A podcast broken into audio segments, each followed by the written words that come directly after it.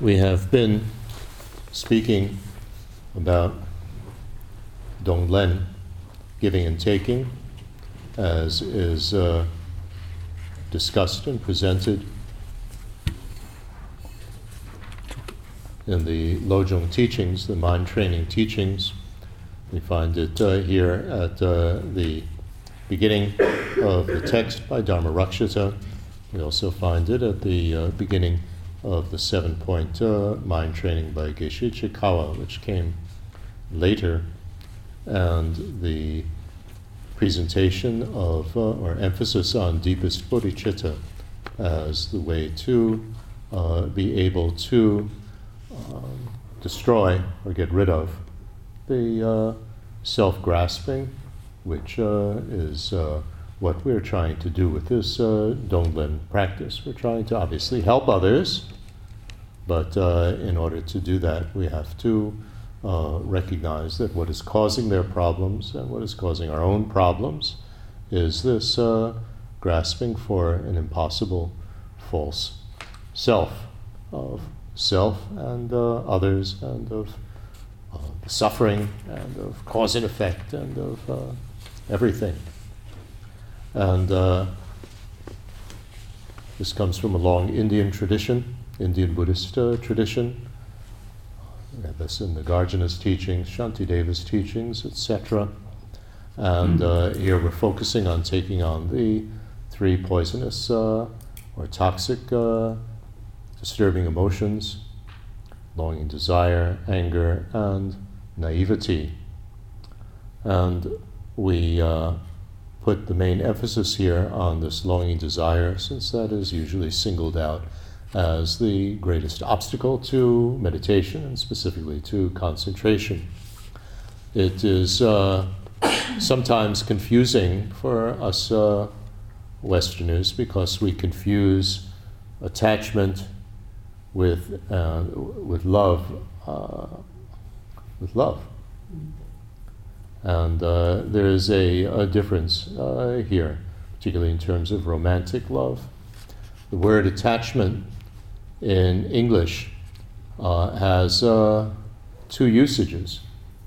One is a positive usage, which is the bond between, for instance, a mother and a baby that uh, without making this sort of uh, positive attachment or feeling of connection between the two, then this is uh, extremely detrimental to the health of the baby. So, when we talk about overcoming attachment, we're not talking about getting rid of a feeling of connectiveness with uh, others. That absolutely is not what we're talking about. And uh, when we speak about uh, love in uh, Buddhism, love is the wish for others to be happy and to have the, the causes for happiness. And it's unconditional. Doesn't matter what the other person uh, does or uh, what, the, uh, what they do for us. We need to differentiate very much in dealing with others between the person and their behavior. You know, the person is imputation on the behavior, but on everything else as well. So their behavior, if they act in a destructive type of way, we need to reject that. This is something that they need to overcome. But we don't lose the wish for the person to be happy and to stop acting that way so that they don't continue to make causes for themselves to be unhappy and to suffer. So there's a big difference uh, here. We don't want to identify and solidify the person with their negative behavior. And similarly, when we uh, love somebody, we don't want to just identify them, you know, I'll love you as long as you're nice to me. And if you're not nice to me, I don't love you anymore. So that's not uh, what we're uh, talking about. Remember the definition of uh, this longing desire it is uh, exaggerating the good qualities of something and adding good qualities that aren't there and ignoring the negative side. So it's not actually dealing with the reality of the person. So we have love for the person, but we don't want to possess them.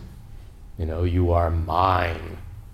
This uh, type of thing, which we can have in many type of relationships, not just a sexual relationship. Could be within the family. You are my children. You know, you have to obey me. It could be in a work situation. You are my employees, and you have to do what I say.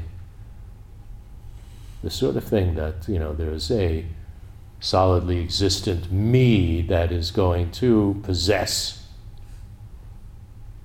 you, know, you or possess things. This is one of the, you know, the strongest root disturbing attitude.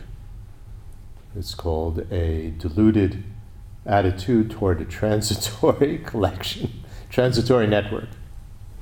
I call it. It's a tar- terrible term. There's no easy way of uh, translating it. It is a, uh, an attitude. If you look at the definition, always have to look at the definition. It is that attitude of uh, uh it's aimed at the two interpretations either the aggregate, so body, mind, everything we perceive, the emotions, and so on, or at the person. It's imputed on it. But uh, what it's throwing out, this is what it is doing, is uh, throwing out like a net onto this concept of me and mine. So either onto the, and this is what we're doing all the time, that this is me and you are mine and we identify it, make it solidly, although all of this is transitory, it's changing all the time, make it into a solid thing. So we catch, cast out this net and then catch it. We want it like that. Or onto me, and I'm the one that possesses this, these things. So it's very interesting when we examine. For instance, uh, I find it a very, very good exercise to ask people to bring a collection of photographs of themselves from when they were a baby every few years up to now. And you look at all of these and you know, you say, well, they're all pictures of me. well, what does that mean? They look completely different. Mm-hmm. What in that makes it me? Is there something on the side of the object that establishes it as me? Nevertheless, it's not somebody else either, is it? So, this is a very good exercise, actually, for starting to analyze voidness. There's an absence of anything on the side of the object that makes it me, but we have a, an idea, a concept of me, it's a convention and it refers to all of this. You know, all these various pictures. But there's nothing on the side of it holding it up and making it me. Because it's all different, it's all changed. So we have this disturbing attitude in which we're throwing out, you know, almost like a net or a hook, you know, ah, that's me. Or we look at ourselves in the mirror and we see, you know, we're overweight and getting gray and so on. That's not me. you know, or we look at what the scale says when we weigh ourselves. You know, no, that can't be me. Uh, we have this very funny idea of the me. This is part of this whole self grasping. So the point being that uh, we need to identify this longing desire because it's based on this deluded attitude toward a transitory network. This is the term jigda, a very difficult term to uh, translate. But a very important one to try to recognize in ourselves. Everything's me and mine. Okay. Uh, this, I think, is uh, quite essential to recognize and to understand and to see it in ourselves. If we're going to do this practice of uh, Len, or any practices aimed at uh, getting rid of this self grasping, to recognize what it leads to, these disturbing emotions, and what are these disturbing emotions, and to see that they don't work as a mechanism for making something secure which can't possibly be made secure because it doesn't exist. This false me. So, this is what makes Tonglen of the disturbing emotions difficult is that we don't want to do it. We grasp for a me that doesn't want to experience the suffering of not only others, but not even our own sufferings. We don't even acknowledge that uh, we have them, although, you know, as, as if there were a me that was separate from all of, you know, what we experience. And that I come into the room and now experience it, and then go out of the room. or I don't even want to go into that room, so here I am. It can be described as a dualistic feeling. There are many ways of describing it. but as if there's a me that exists all on its own, isolated from everything. And that I don't want to deal with you. I don't even want to deal with me. this type of uh, thing. And we have a very strong habit and tendency to feel like that. So it's not you know, it's very insidious. It's not just that we believe this, it feels like this. That's what makes it so compelling. And when we have this voice in our head, feels as though there's me inside there talking, complaining. What should I do now? And then we make a decision as if we press a button inside and, you know, operate this machine, this body. And that certainly is not the way it is. So we have this feeling that I don't want to take on your suffering. I don't want to take on these poisonous attitudes of uh, everyone. And this feeling ripens from karmic tendencies and the tendency to have this grasping for a impossible uh, me. So the second section is dealing with uh, karma and uh, what is preventing us from wanting to uh, help others deal with their suffering. And it is uh, uh, because of the various things that we experience that are ripening from our destructive behavior. And so, if we want to stop, you know, get rid of these uh, obstructions, we need to first stop the destructive behavior.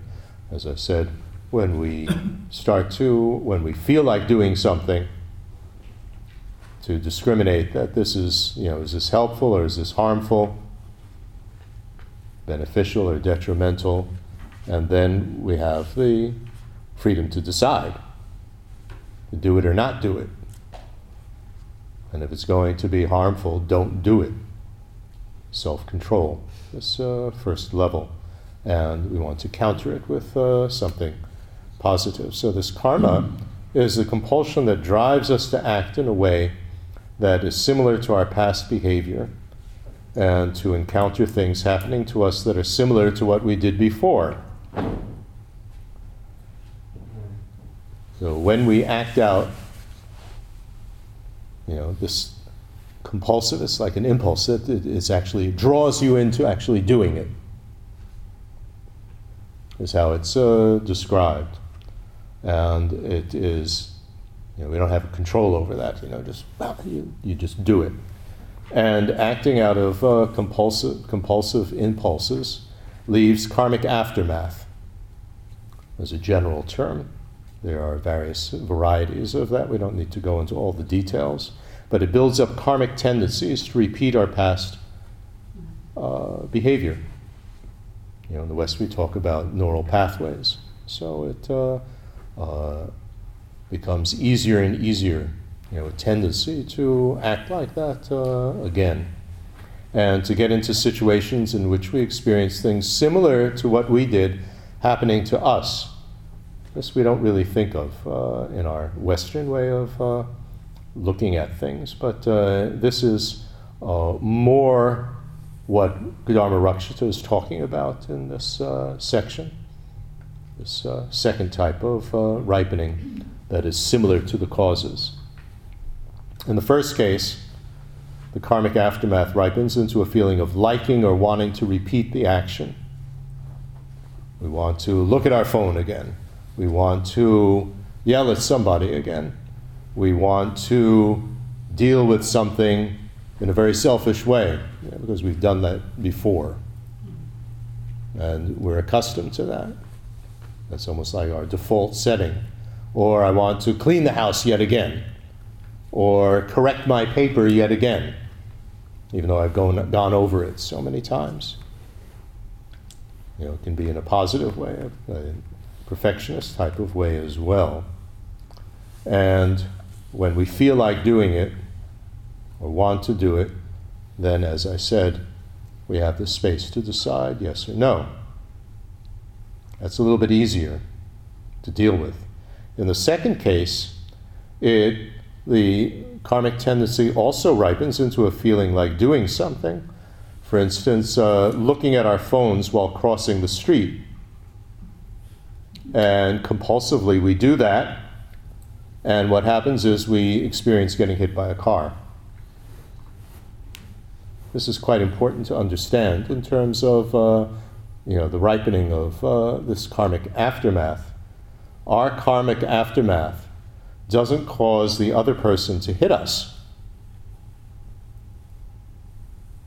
You know, often we have that misunderstanding that I'm responsible for what you did. It's all my fault. Which is not the case. Our karmic aftermath ripens into our experiencing being hit. It's their karmic aftermath that ripens into them hitting us. What we're talking about is what do you experience when we're talking about the ripening of karma? I experience having this type of body.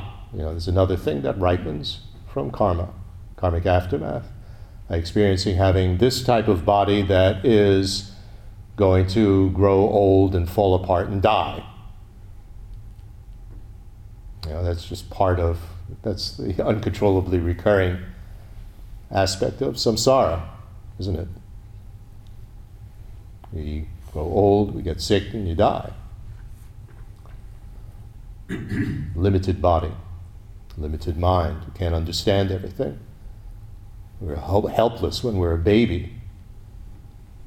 Very inefficient type of uh, body that we have in that sense. You look at it, oh, it's really you know incredible that it works. But on the other hand, it uh, has a lot of flaws. Having this type of limited body, limited mind. When we have this term sentient being, Buddha is not a sentient being, someone with a limited mind, limited hardware, I uh, call it. So, this is the second aspect of what is uh, ripening that's similar to the cause. In other words, we experience things happening to us, you know, because of this. Uh, and, and how do we get into that? We get into that by feeling like doing something and the impulse to do it, and that makes us get into a situation. Let's say, always, uh, why are we attracted to a partner who always abuses us? you know? somebody that is always going to yell at us, and so on. This type of thing, you know, there's that we get attracted to someone. Why do you feel attracted to this one and not that one? That's the ripening of karma. And compulsively, we pursue that type of relationship, and then we experience that they are cruel to us, they yell at us, they don't treat us nicely, and so on. Now, this is how we experience this ripening of karma. So it's not simply that we experience, well, we get angry, we yell at people, and so you know we continue to always yell at people. That's one aspect, but it's the second one that Dharma Rakshita is going to focus on. And we need to uh, build up more positive habits, more positive neural network, uh, neural pathways, so that they will ripen into getting into situations in which things work out, things go well, just on a, a, a regular level. And when we dedicate this positive force that's built up, either negative force or positive force, when we dedicate that positive force toward enlightenment, you know, with bodhicitta, then it acts as a cause that will bring us to enlightenment rather than as a cause to just make for a nicer samsara. We need to have a nicer samsara in the sense that if we're overwhelmed with, you know, starvation and so on, in the war zone, you know, there's very little that we can do. So you want better situations, but that's not the aim. Aim is not to just, that's just a, uh, a provisional step along the way. So bodhicitta is really essential here. In the end, then, it comes down to the fact that we are our own worst enemies. That we are the creators of our own happiness and the creators of our own unhappiness. We can't place the blame on others. We need to place the blame on ourselves, not in the sense of, you know, a solidly existent me, and we put the blame on it, and therefore I'm guilty and I'm bad, and all of that.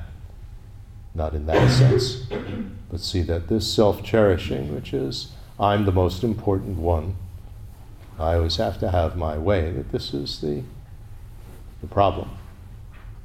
And it's based on believing that this me that always has to have its way is a solidly existent thing.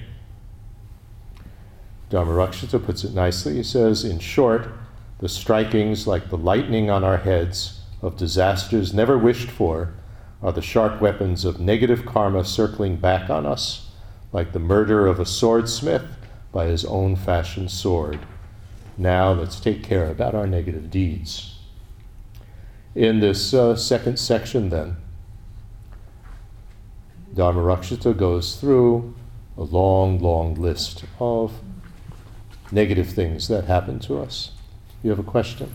Yeah, for clarification, where in uh, the text do you set the demarcation? I'm taking the, as where in the text, that was verse 46. Okay. I can give you the number of the verses. I'm just taking verses from here and there. yeah. I, you know, there's no time to go through the entire text verse by verse.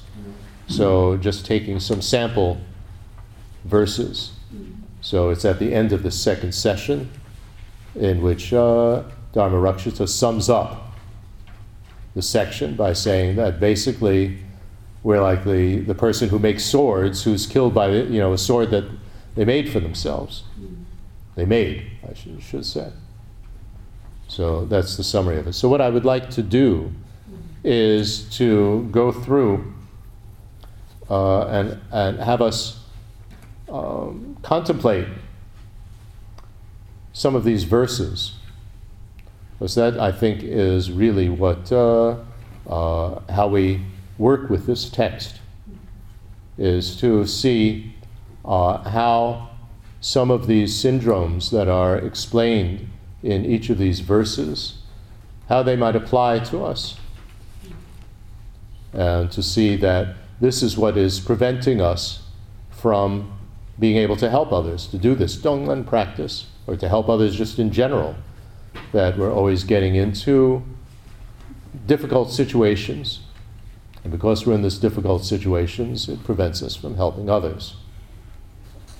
So I've chosen a few verses, and why don't we spend some time on each of them, contemplating and seeing does this make sense? Does this make sense in terms of my own experience? And does it give me a clue of what to work on? The first one is verse 14 when only nasty words befall our ears. This is the sharp weapon of negative karma circling back on us from, us from our misdeeds of speech, such as slander and the likes. Now let's discredit all faults in our speech. So, what does that mean? When we hear you know, people say nasty things to us, people say cruel things to us, making fun of us, criticizing us all the time. You know, so we hear these sort of nasty things. This is weapon, you know, the, the wheel of sharp weapons coming back to us. It's the result of us saying nasty things about others. We say nasty things about others. We get into situations and meet, you know, compulsively, we meet people and encounter people that are going to say nasty things to us. So it happens back to us. So if we want to break that uh, syndrome, you know, which is just repeating itself and repeating itself, we have to first recognize in ourselves how I say nasty things to other people. I say cruel things. And so he says, now let's discredit all faults in our speech. In other words, instead of saying nasty things, say positive things about others, or at least neutral things about others. Atisha said it very nicely when alone, watch your mind, when with others, watch your speech. We have to be careful what we say. And if it's going to be something nasty, don't say it. Or something stupid, don't say it. Hold your tongue, we say in English and try to say, to be positive things, we say. So let's examine ourselves, especially if we find that people say nasty things to us. Are we saying nasty things at all, you know, to others, or thinking nasty things even?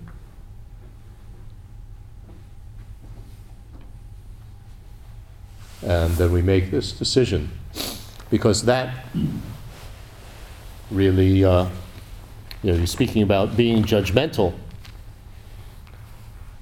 We might not want to help somebody because they're suffering, and so we say, oh, you know, uh, you deserve that, you're no good, and you know, you're lazy, and that's why, uh, you know, you don't go to work, and you know, so you get a, you're hungry, and so on. So we don't want to help them take on their problems because we have this tendency to say nasty things about them, to think nasty things about them. So you try to connect this with uh, what is preventing us from really helping others.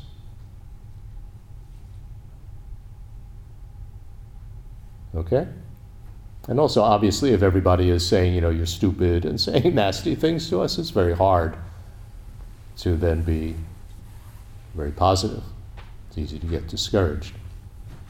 So we want to change that pattern. That's the first step to be able to do these advanced practices like Tonglen, these bodhisattva practices. So let's deal and think about this uh, first topic, which is uh, saying nasty things about others.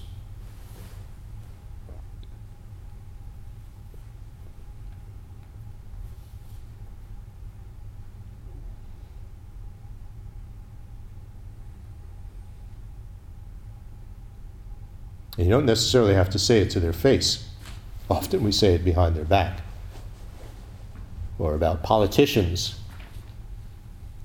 We're very good at saying nasty things about various politicians, aren't we?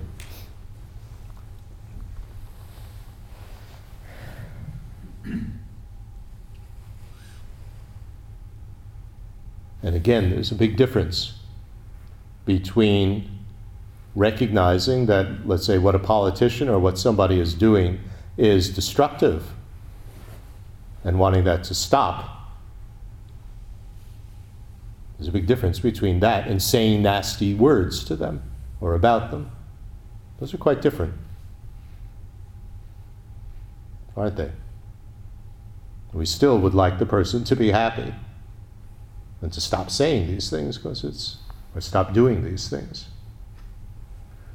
So you have to discriminate here what's going on.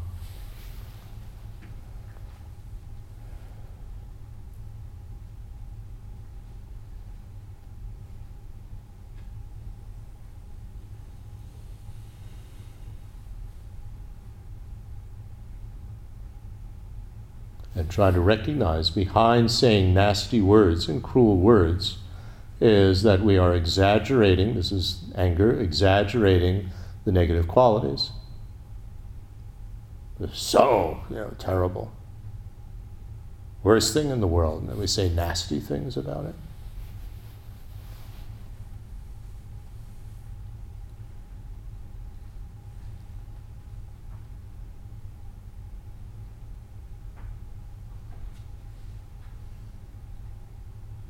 we identify the person with it. You're bad. You're so horrible because what you do is so horrible. Throwing out the net of me and mine. So you and yours, same thing.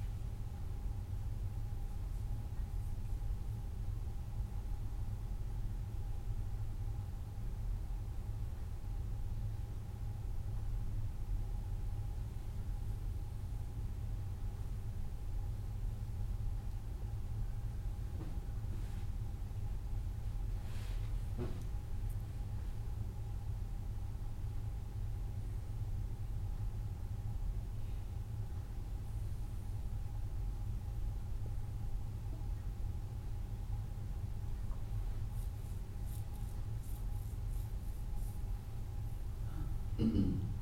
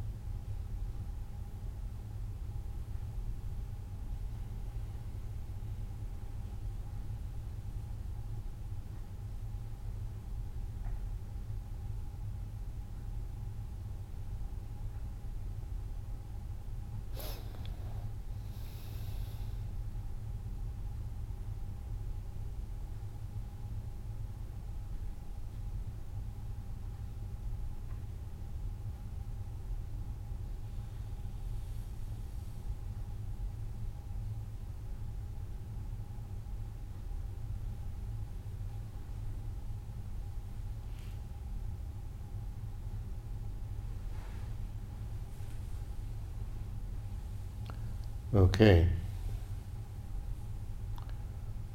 And you recognize how, if we are compulsively saying nasty things about others, why would we want to take on their problems and help them? It's a big obstacle, isn't it, to wanting to do that?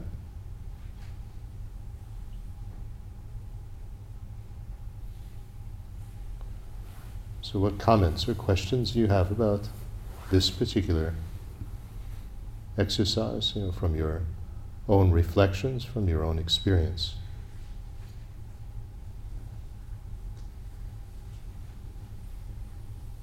When somebody has been verbally very nasty toward us,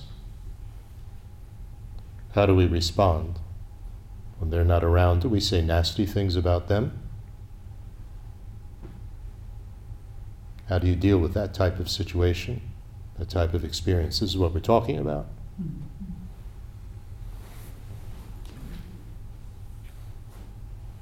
When we think about it and reflect about our experience with this person who is always so nasty toward us in what they said to us and yelling at us and criticizing us and you know making fun of us in front of others and so on.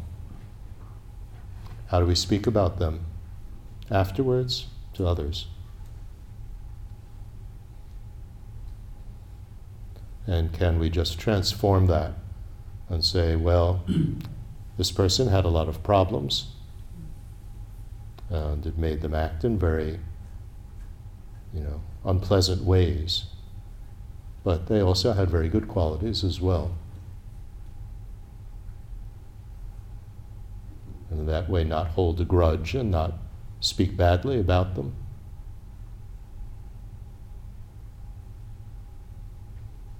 Because if we speak badly about them, this is karmic cause for encountering, getting involved with people who will speak badly about it, you know, to us.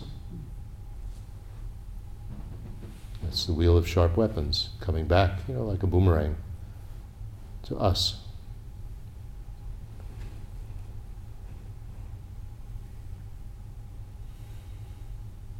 Yeah. Um, You want the microphone, my, uh, please? It's, it's okay. In Well, the my- microphone is okay. better.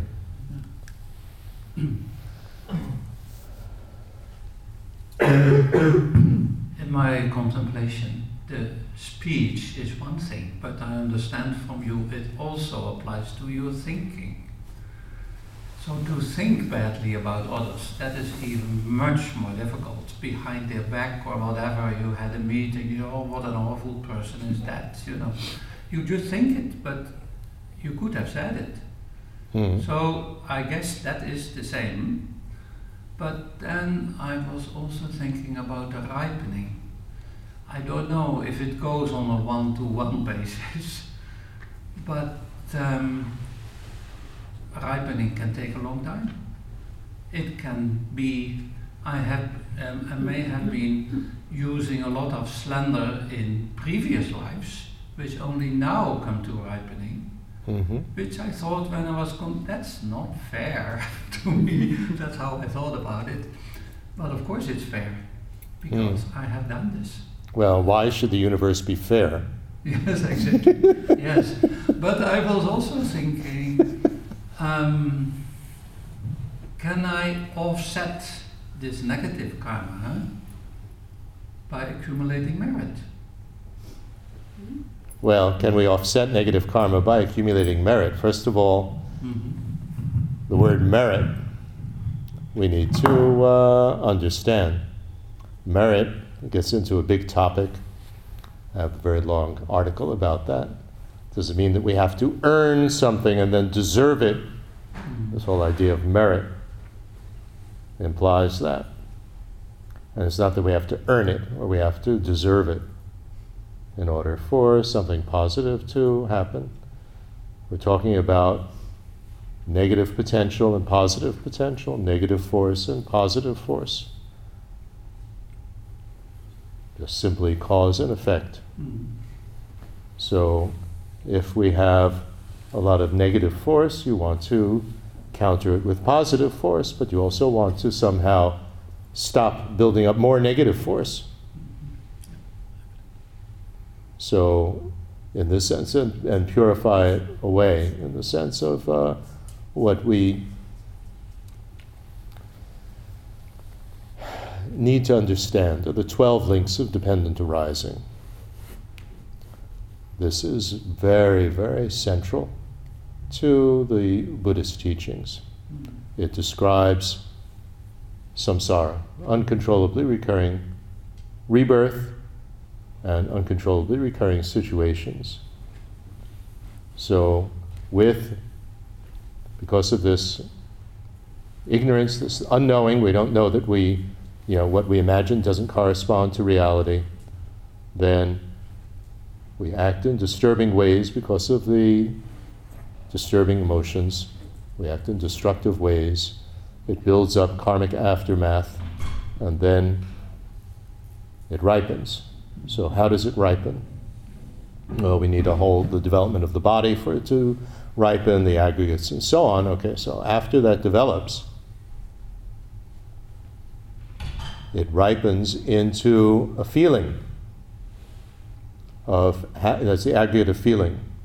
It's a feeling of happiness or unhappiness. When they talk about neutral feeling, it's not the point that's right in between happy and unhappy. It's talking about these states of higher dhyana where you're deeply absorbed in, you know, this uh, almost like a trance-like, trance-like state in which, you know, you don't feel either happy or unhappy. That's what it means when they talk about neutral feeling. But uh, normally, in every moment, we feel somewhere on that scale, that spectrum of happy or unhappy. And then what happens is that we have, it's usually translated as craving, but actually the Sanskrit word means thirst. We're dying of thirst. And so if we have a little bit of happiness, then, you know, we want more and more. We don't want to be parted from it because we're so thirsty. And if we have unhappiness, we're oh, like thirsty, we want to get rid of it. So we're exaggerating the qualities of happy and unhappy. And then this word grasping is there again, which is used to translate a different word in Tibetan and Sanskrit, which means to obtain. We do something that's going to obtain the result, which is, there are many subdivisions here, but the main one is me. I want to not be parted from happiness. I want to be parted from unhappiness. And that triggers the karmic aftermath. It triggers it into ripening, it activates it. So it is very, very profound. If you think about it and apply it in ordinary life, what is happening? I feel like doing something, right? Because I feel unhappy. So I feel like yelling at you. I feel like saying something nasty about you because I'm experiencing being unhappy.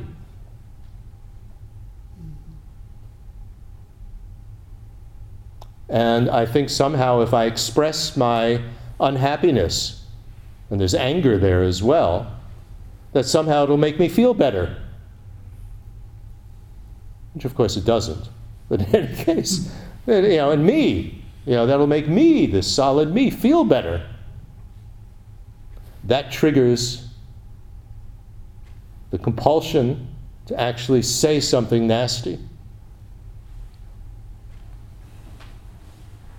That's the mechanism of the 12 links. It's, it's incredible how it explains how this whole karmic thing works. And so, what, you know, where do we attack this? Well, you can say, well, you have to get rid of the unawareness, you have to get rid of the ignorance, which is true. On a practical level, we experience being feeling happy or unhappy, and I use the expression that uh, the young Serkong Rinpoche uses all the time. Nothing special. I feel happy, I feel unhappy. Well, nothing special about that. So what?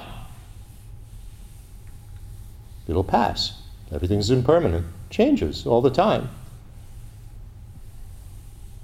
So we don't have to have this thirst and this, you know, clinging and all of this that comes from that. I feel like, you know, going and having a piece of cake.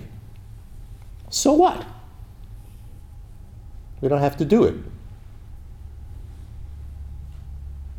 You know, I'm unhappy and I think that eating chocolate's going to make me happy.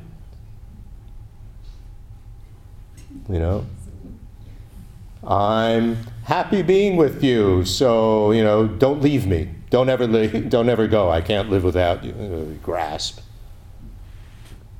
Uh, we're attached because we're feeling happy and we won't want we don't want it to go away. This type of uh, thing, I want more. How much of delicious food you have to eat in order to enjoy it? Very interesting question. if I eat more, I'll enjoy it more. Really? so, there are all these things to analyze. So, within ourselves, you know, if we want to break these syndromes, we have to see what to work on. And it comes down to when you, out of feeling happy or unhappy, you want to do something, you feel like doing something, which is ripening from you know, the happy and unhappy is ripening from some karmic thing. Wanting to do something again is ripening from another karmic thing. It could come from, you know, all sorts of different things in previous lifetimes. Is it fair or unfair? That, that's irrelevant.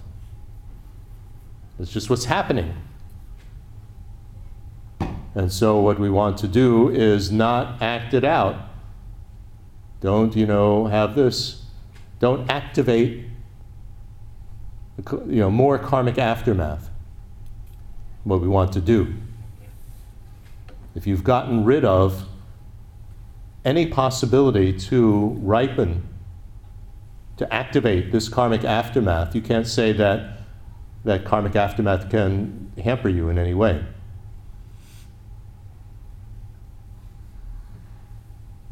That's also some sort of imputation that there's a potential. There's only a potential if it, something can only be a cause in relation to an effect. If something can't give an effect any longer, it's no longer a cause. So it's gone. So if you get rid of what will activate something in order to bring about a result, in other words, the understanding of voidness, then that potential is no longer a potential. It's no longer there. It's no longer a cause. That's how you get rid of it.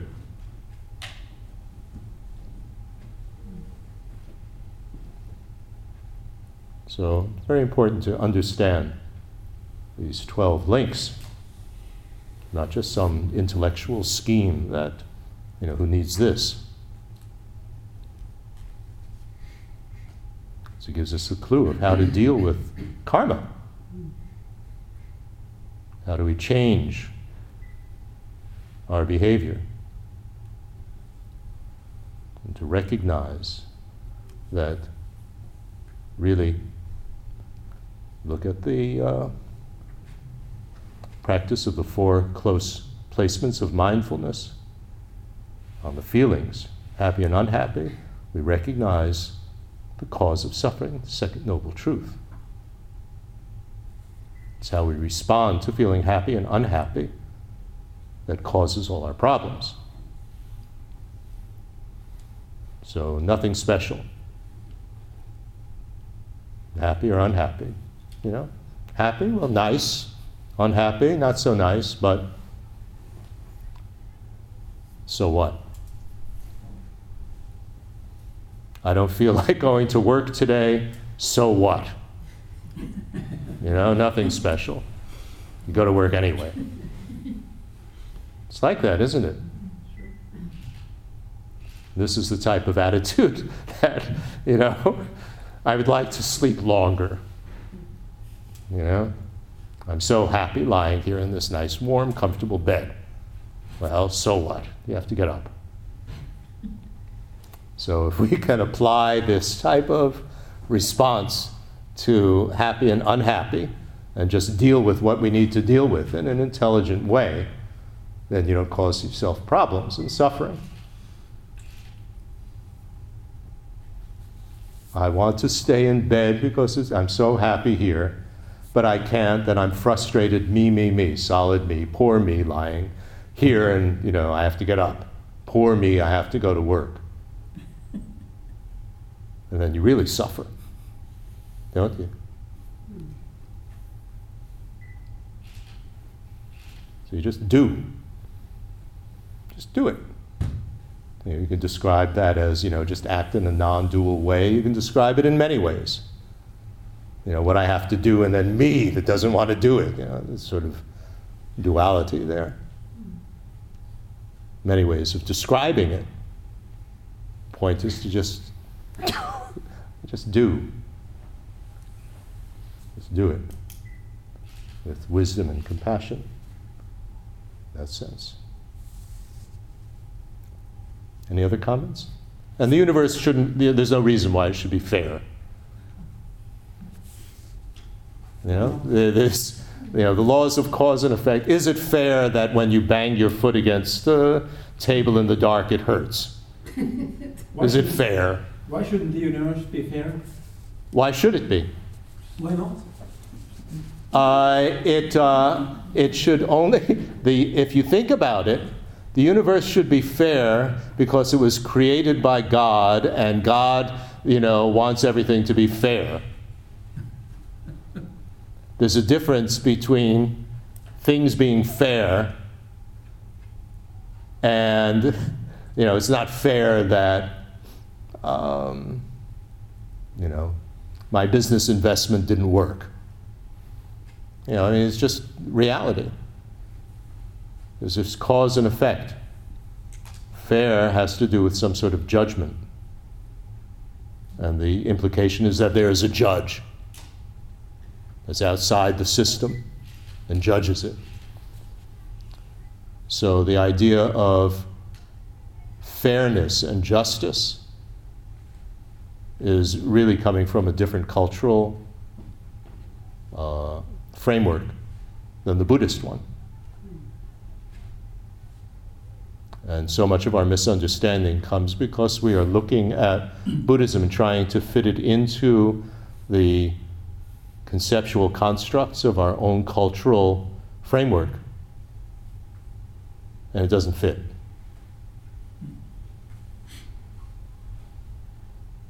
So that's projection. We project onto it these sort of things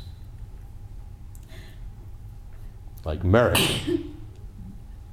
You have to deserve something, you have to merit it, you have to earn it.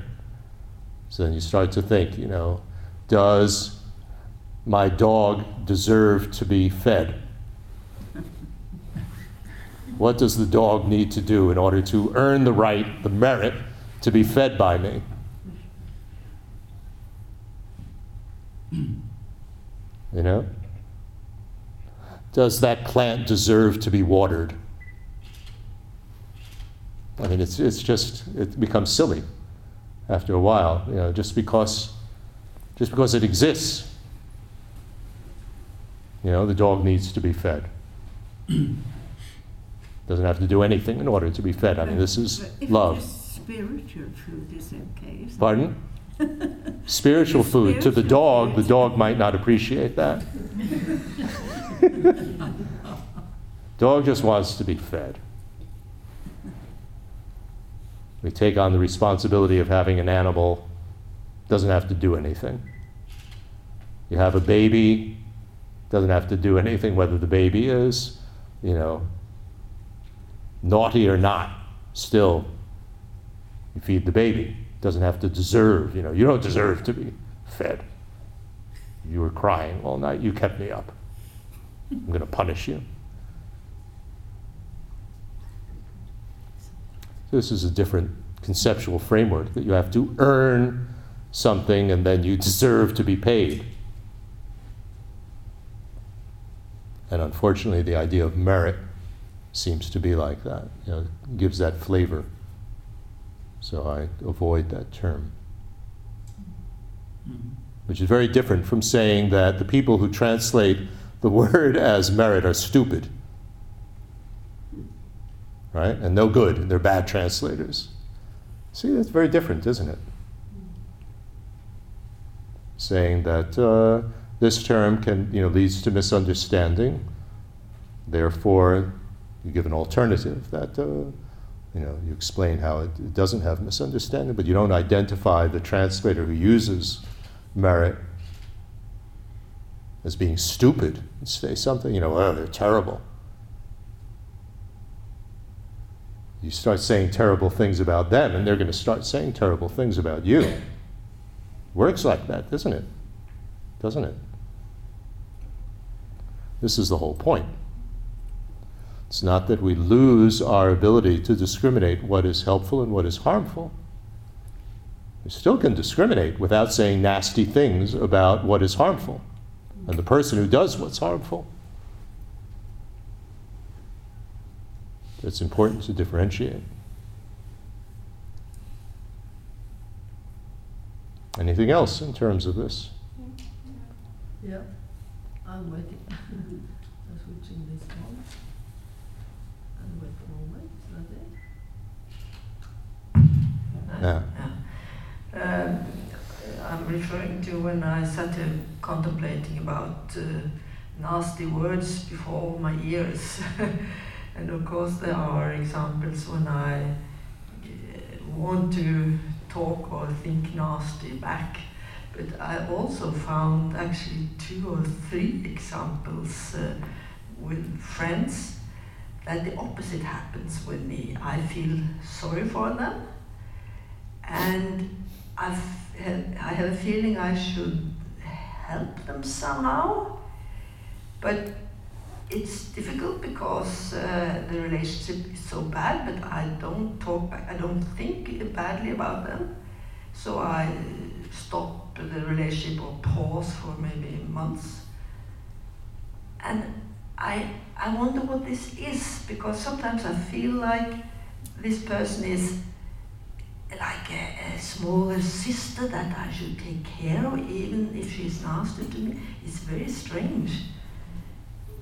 Can you say something about this? Well, the fact that we don't say things nasty back to them or about them is, is very helpful in terms of you know the karmic uh, habits that we uh, build up. But uh, taking a distance from the person when they're not receptive to our help is also uh, a very wise policy because uh, the more that we stay with them, the more that we are offering the circumstances for them to continue to say nasty things. So, in order to help them avoid building up more negative karmic consequences, we take a distance. So this is this is actually quite helpful. It's not as though we are abandoning them. You can take that distance with the motivation of helping them to avoid more suffering. Yes, but I also get sort of bad conscience. I, I think uh, maybe now I haven't talked to her for three months. Now I should try again. Something like that. It's, it's very strange. I, I, I can't get free of it, sort of. I, oh, I should have done that. I don't know. Well, first of all, the concept of should is uh, a little bit heavy. Yeah. I should do this because if I don't do this, I'm bad. So if we can quiet that down a little bit, then the question is is it helpful for me to contact this person or is it, uh, is it not? And then you can either try and see what their response is, or wait until they contact you. Maybe they don't want to have any further contact.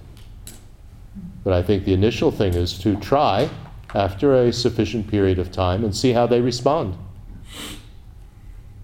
Everything develops, you know, over time. Things change. But uh, to push yourself on the person, especially if you get a negative response, best to. They're not ready.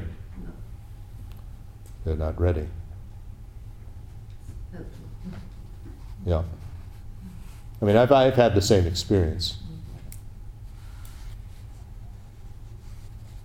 You know, you want to establish contact again, and you send an email or something, you know, how are you doing? And they answer with, you know, one word, fine. And that's it. you know, so obviously they don't want to engage.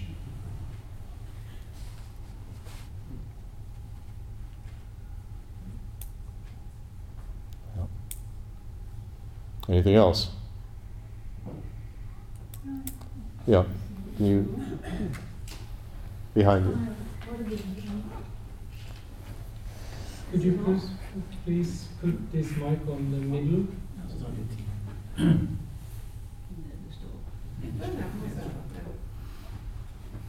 When you turn it off, just put it in the middle because then it's on mute.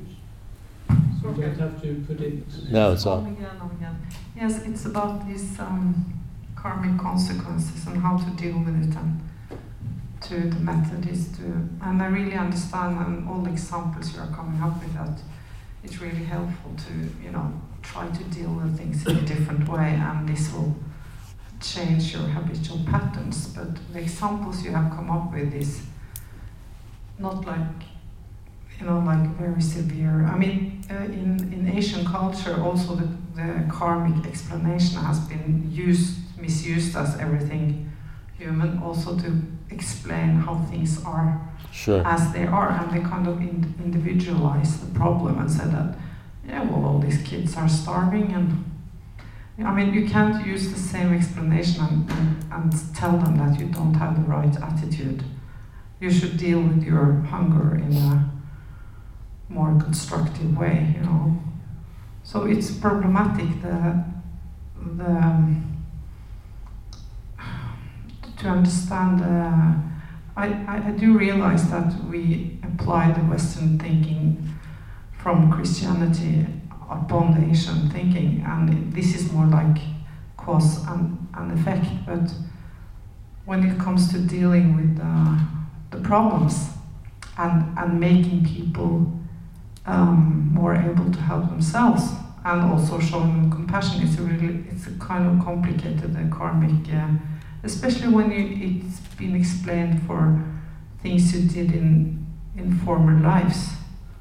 Well, It's- to explain things in terms of former lives is not very skillful to start with, especially if we say, well, you deserve it, so shut up. But uh, when there is suffering and we are like people in a famine, are starving or have no drinking water, like in Puerto Rico now, that you have to give them whatever you can give them. And it's only, you know, if you, if you think about it, if you want to talk about karma in that situation, what you want to encourage them to do is to share it with everybody. You know, what is the cause of poverty is, is not sharing, not giving, not being generous. So if in passing out, you know, food or water or something like that, the people just, you know, hoard everything to themselves and don't share it with anybody else, that's going to build up more karmic causes to have more poverty, more starvation. So in giving, you definitely give and you encourage them to share it with, you know, everybody, you know, all the people who are suffering. I think that's the only way to deal with it in, you know, a Buddhist type of way. But certainly don't say, you know, you deserve this in a past life, you know, you did this and that. I think the main cause is whether you believe in past lives or not. What you want to do is recognize the relation. You know, the explanation of karma is that if you have acted in a certain way, you will have the tendency to repeat that behavior and the tendency to get into situations in which something similar happens to you. Others don't share with you. I don't share, so I have the tendency to not want to share, to hoard things, and nobody else will share with me, which is only natural. So you don't have to think in terms of what I did in my past life. To recognize if others don't want to share with me, well, what comes together in the package of that is I don't want to share with them. So we look in ourselves how am I acting in a selfish way that I don't want to share? And it gives us a clue how to improve the situation. If I share with you, you're more likely to share with me. So you can deal with this without having to explain previous lives, because that can turn people off and they can misunderstand that, that you deserve this, so shut up. And we want to avoid that type of, you know, it's almost a self righteous thing, you know, you were naughty, you were bad, so you deserve this.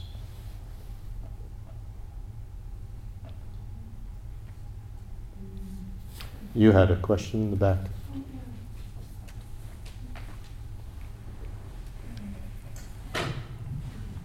Uh, I was just wondering why we have these court systems in. Well, I don't actually know about in Tibet and India and how they go about the court there, but in Norway we we have a court that is supposed to have an ideal of uh, being just, right? And then why? I can see your point that the universe doesn't have to be anything like. Uh, fair or unfair anything. It's just our concept or attachment to to something that's mm. not really uh, real, kind of. But then I wondered, um, yeah, just why do we um, make the uh, effort to have a court system that is supposed to be objectively and and just to to have a fair uh, kind of um, uh, sentence. Uh, yeah, well, I think in the court system and uh, justice that. Uh,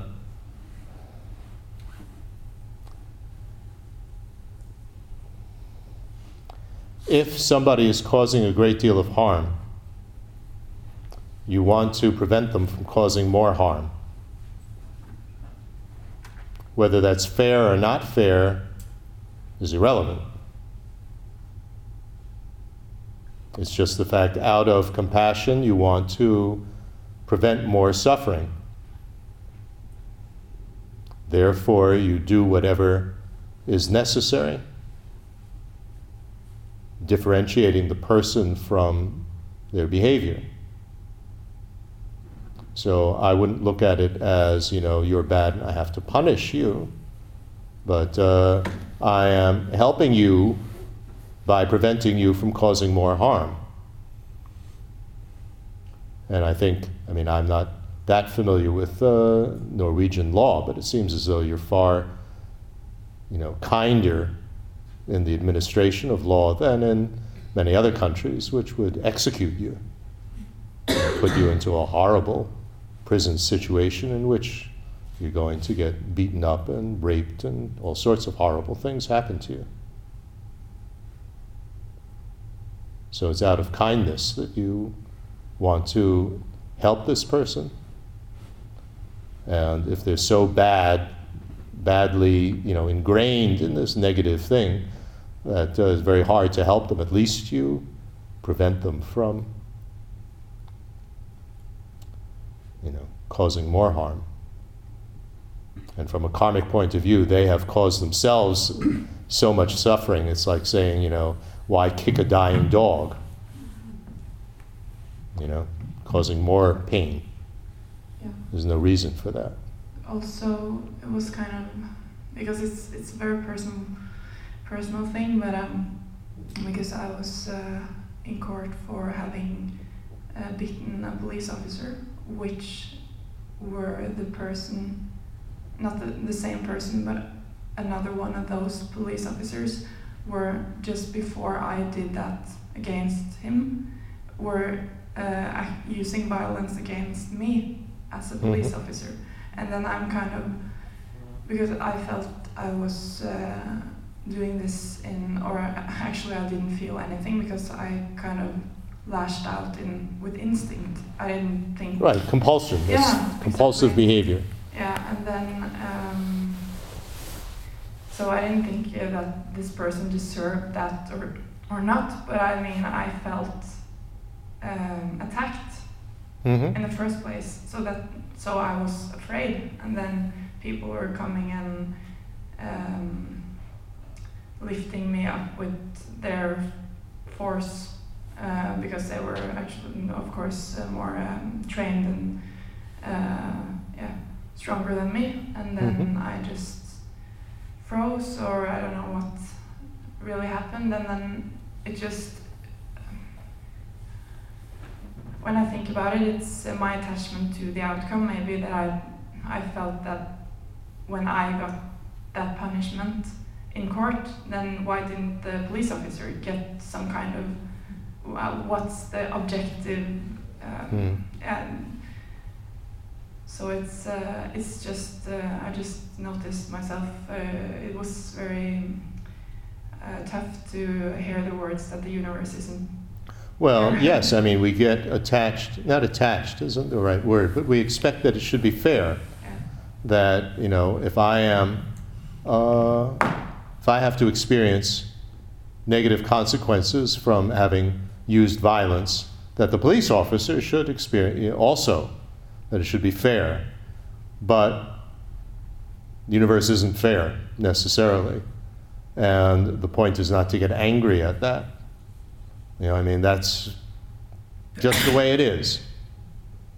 You know, what can we do? You know, you could say that this person, you know, this, again, dependent arising, it's not up to us. There's, you know, the judge and the jury and the values and, you know, the political things that are going on and all sorts of other considerations of uh, why the police aren't similarly disciplined for using violence that uh, we are. And you can explain this in terms of karmic things and past lifetimes and so on, uh, if that makes any sense to you or not.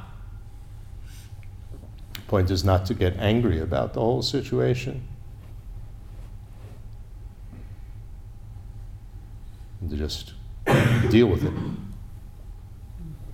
deal with it. But when we are attacked, of course, there's a difference between defending ourselves on the basis of anger and fear, or defending ourselves on the basis of, you know, in theory, compassion. I want to stop you from, you know, doing something that's going to be so disastrous to you as well. In other words, acting on the basis of not anger. That's hard. It's very, very hard. But that's the ideal. But it doesn't mean that you just let everybody slap you around.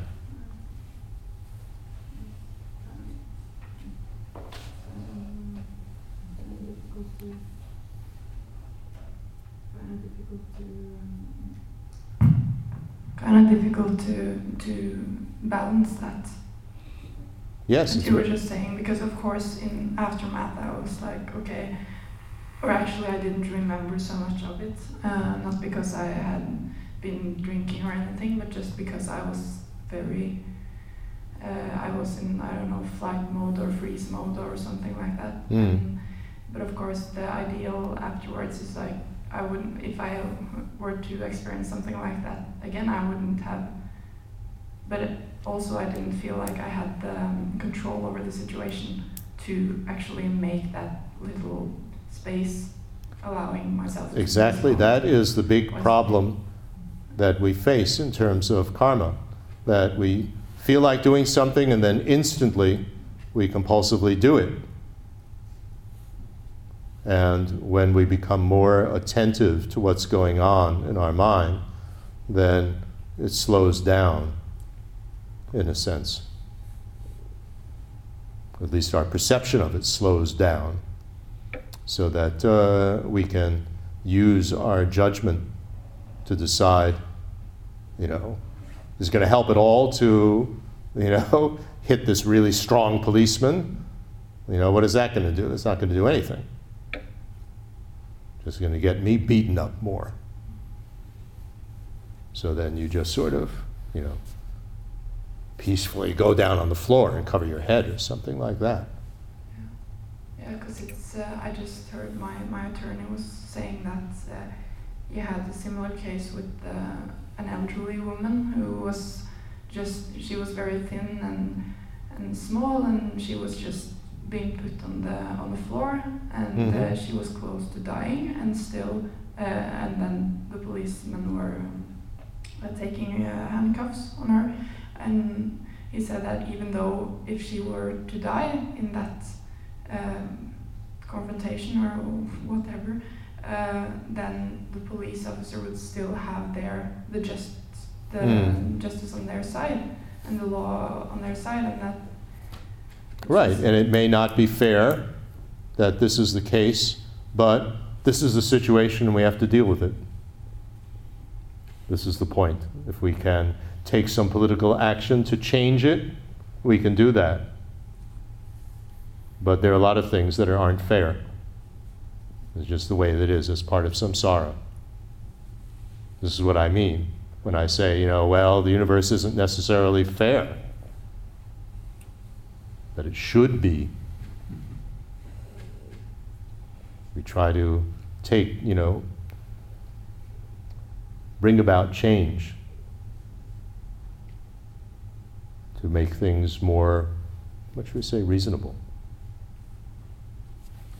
Okay, let's take one more example from the text.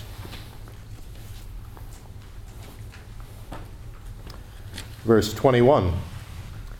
At times when we're frustrated from the depths of our minds that our works are never accomplished, this is the sharp weapon of negative karma circling back on us from having caused interference to the hallowed one's deeds.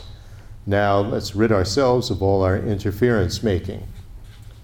This, I think, is a very relevant one. If we're never able to finish anything that we're starting to do, that there's always interruptions and we can't finish it.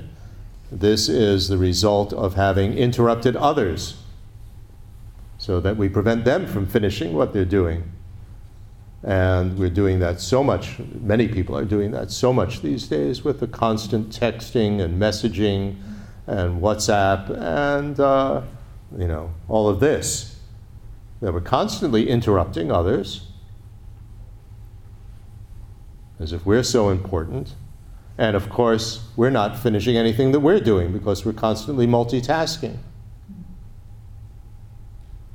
So if we stop interrupting everybody else, that would be the way, you know, from a karmic point of view, to get others stopping interrupting us. We'll be able to accomplish something. Interesting. And of course, if we are constantly being interrupted and compulsively we have to always look at our phone and look at all these messages, you can't really help anybody.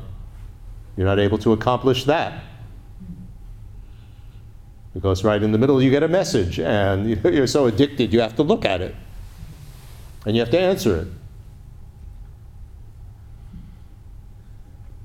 So I think this is very relevant thing, you know, that we're not so important that you have to tell everybody and send them the picture of what you ate for breakfast or, you know, what you see out of the window on the bus. Who cares? We think it's so important. I'll send it to you and you'd better like it. you know, and send me something back. And somehow that'll make me feel secure that I'm connected and I'm loved. And people think, I mean, it really is, is a very strange syndrome. You know, what is happening in the world nowadays with all of this messaging? With the hope that it's going to make us more secure uh, by feeling connected, and it doesn't. That's the problem. So, this whole point of interrupting is very, very essential. When we hear the, uh, um, in the 10 destructive types of behavior, idle chatter, that's re- basically referring to interrupting somebody else. Here it says hallowed one, so somebody's doing something positive with something that we consider, something that is meaningless, which we consider as meaningful. It's really meaningful that you see what I ate for breakfast and approve of it and like it. Oh, you know, really, that's, that's great that you ate this. That's idle chatter. But causing interruptions is what's really behind that. So let's examine ourselves. Do we do this? When I send an email or a message or call somebody on the phone, people don't do that so much anymore. But, but actually, the older people still like to use the phone and speak to somebody. But uh, if you call somebody, do you expect that they're going to drop everything and speak to us? We send a message, do we expect that they're going to drop everything and answer us immediately? And do we get really angry if they don't and impatient? Why haven't you answered me?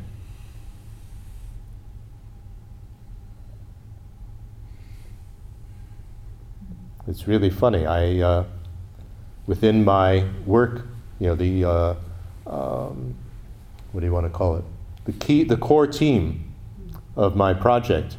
We have one messaging service that uh, we use to communicate with each other, and there's one person on the team that uh, I, you know, he writes, and then he turns it off.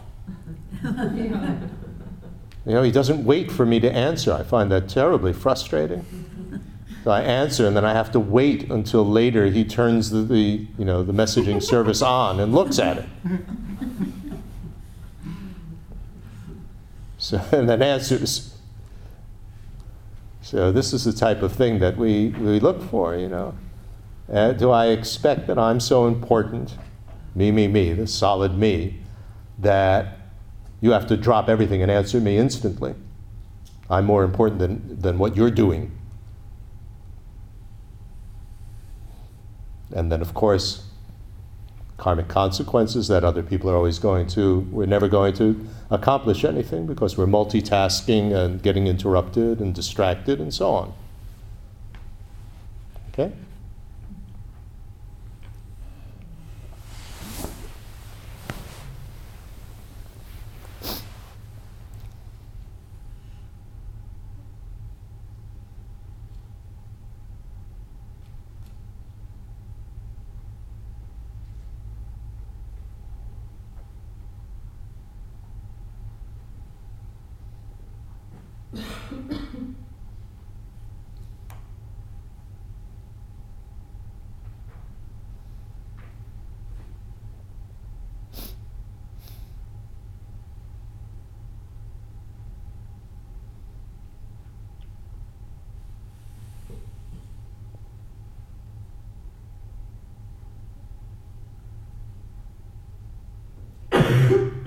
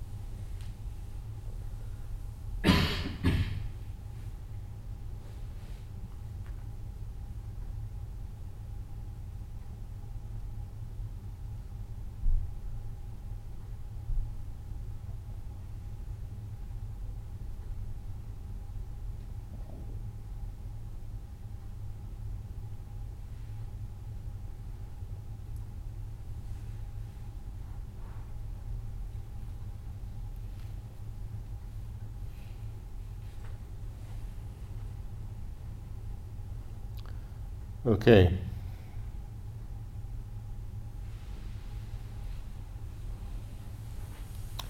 So, this thing of interrupting others is really very delicate, actually, because there are two situations. One is interrupting others with something meaningless, that's one thing.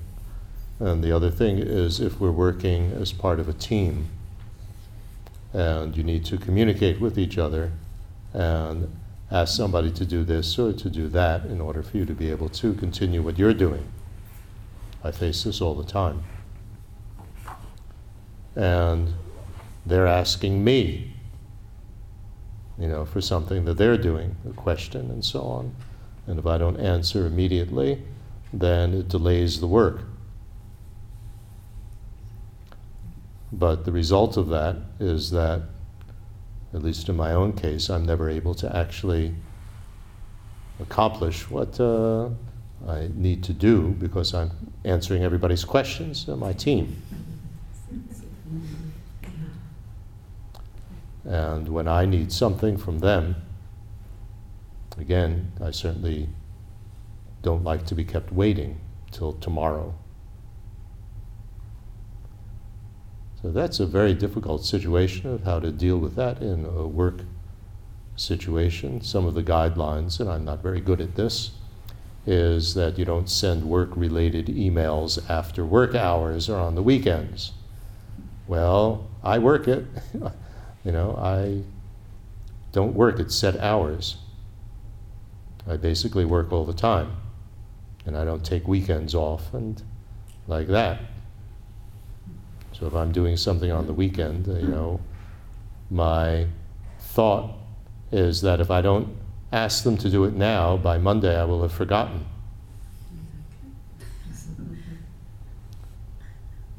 So then you send the email and they get annoyed or they don't look at it.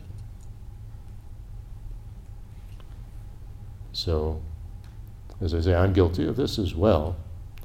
But I think one of the things, at least with uh, personal conversations that are not work related, I always try to start it out with Are you busy? Do you have a moment? And if they say they're busy, I'll call you back. Let me know when it would be a good time to chat. This is, I think, a very helpful strategy. There are those who have great discipline. You have this in universities. You know, I have office hours, and anybody who wants to come see me and ask questions, you know, students, these are my office hours. Other than that, you can't come and bother me. But that doesn't work when you're working in a team, does it? Like that. And, you know, in terms of emails and so on, when it's outside of work hours, what isn't a bad idea is to just sort of put it in your outbox, but don't send it yet. And send it Monday morning. And be patient, and that you're not going to be able to get an answer over the weekend or at night when you want to work late. That's very tough. And I think also you need to ask your individual team members what their customs are and respect that. But that me, me, me, I want that instant gratification and now we're not talking just about instant gratification of getting a like on my Facebook page, but uh, the instant gratification of getting an answer to something that you need in order to be able to continue your work. That's tough. That's very tough. And in our modern society, in which we are multitasking all the time, it really is very hard to accomplish anything. It is. But how to deal with that when everybody else is multitasking? I don't know. What do you think?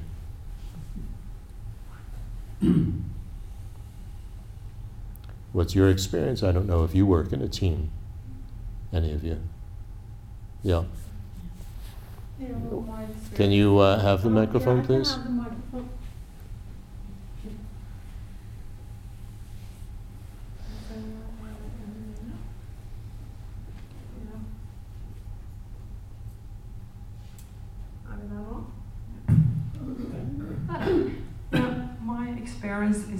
It's a difference between sending email and then expecting it to be read and answered.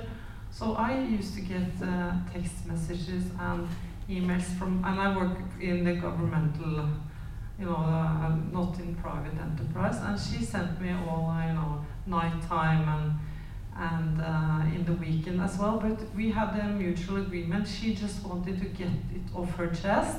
She had a Mhm. huge workload, worked so many hours, and, but she didn't expect me to answer it. So that Mhm. was a very, of course, I had to accept that. She was the boss, and I, I could see she was working hard. So, the, um, so if people try not to look at their job email during the weekends, they won't even notice that they have gotten any email. So, you know, I think it's uh, uh, the, the You need to make an agreement. yeah, it should because if if they think uh, the expectations is that they have to answer immediately, then they can get you know frustrated. We just say that I have to get this, you know, send Hmm. it out. Otherwise, I don't get the flow in my work, and you don't have to open it before Monday. Mhm. And it's fine. Yeah, I think that's very wise. But then we have to negotiate with each member of the team what works with them and what doesn't work with them. But they Because- should maybe turn off that sound when you, I mean, when I never had that sound on, you know, from receiving anything because then I feel like I'm in a rat, I'm in a rat, uh, I'm myself, I'm a rat in a kind of experiment, you know.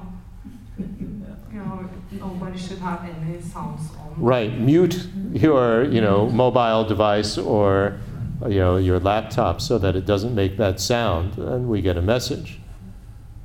Because almost instinctively, we feel that we have to reply. Again, this idea of I don't want to miss something, maybe it's important. Yeah. Well, uh, I experience more or less the same things as you mentioned.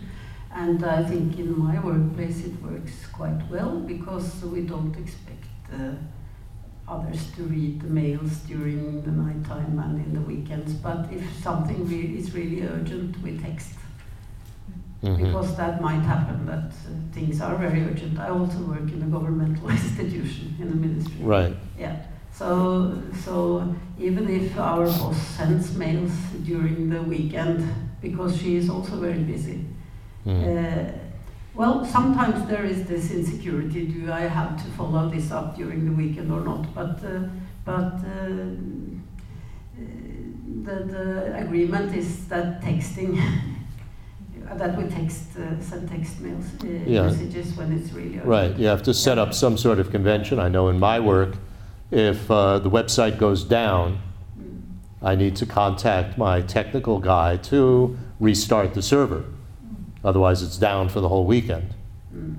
So there are certain things that are very urgent. So again, you have to negotiate what you're going to do. I mean, I'm the boss. I mean, and so I have some workers that uh, work at night and don't work in the morning. You know, so each person is different. But uh, if I can say one more thing, what I found that uh, maybe is, is a good idea to in myself is that uh, I don't have to say anything the moment I think about it and disturb a person. Hmm. Uh, even if I'm uh, afraid of forgetting it, I could just note it down on uh, on a notebook on Right. my desk and then say it when it's appropriate Right. instead of the moment it comes up Right, because uh, that is very disturbing. right. Yeah. We can note it down or write the email but put it in the outbox and not send it. There are certain strategies that uh, we can we can do. I think you know there's there's two sides. You know, one is the um, co- you know the compulsion that you know I want to interrupt people and I want you know to to send this and get an instant answer. But the other thing is uh, that compulsion to answer, to look at and answer anything that comes into our box, our inbox. That's very hard to resist. And even if you turn off the, the sound so you don't hear that it's coming in, still, you know, people are checking their phone all the time. It becomes addictive, that you're always looking. So this is, this is difficult. And it also has to do with not getting nasty surprises when you come to work on Monday morning, that you're sort of prepared. Well, also, I mean, the, the problem that I have, you know, and many other people perhaps have who are, you know, uh, working, uh, supervising a large group of people. I mean, I'm supervising about 54 people. And if you don't answer and take care of things as they come in, you know, I phrase it as, you know, I get punished. Because then I have 50 of them to answer at once. And it's just overwhelming. So, how to make that balance? Very difficult, very difficult. And the more that you indulge in it, as it says here in the Wheel of Sharp Weapons, the more it happens. So, dealing with karma is not very easy, is it? But at least we have these guidelines. So, why don't we end here for the day? Again, with the dedication, whatever positive force, whatever understanding has come from this, may go deeper and deeper and act as a cause for everyone to achieve the enlightened state of a Buddha for the benefit of us all. Zunam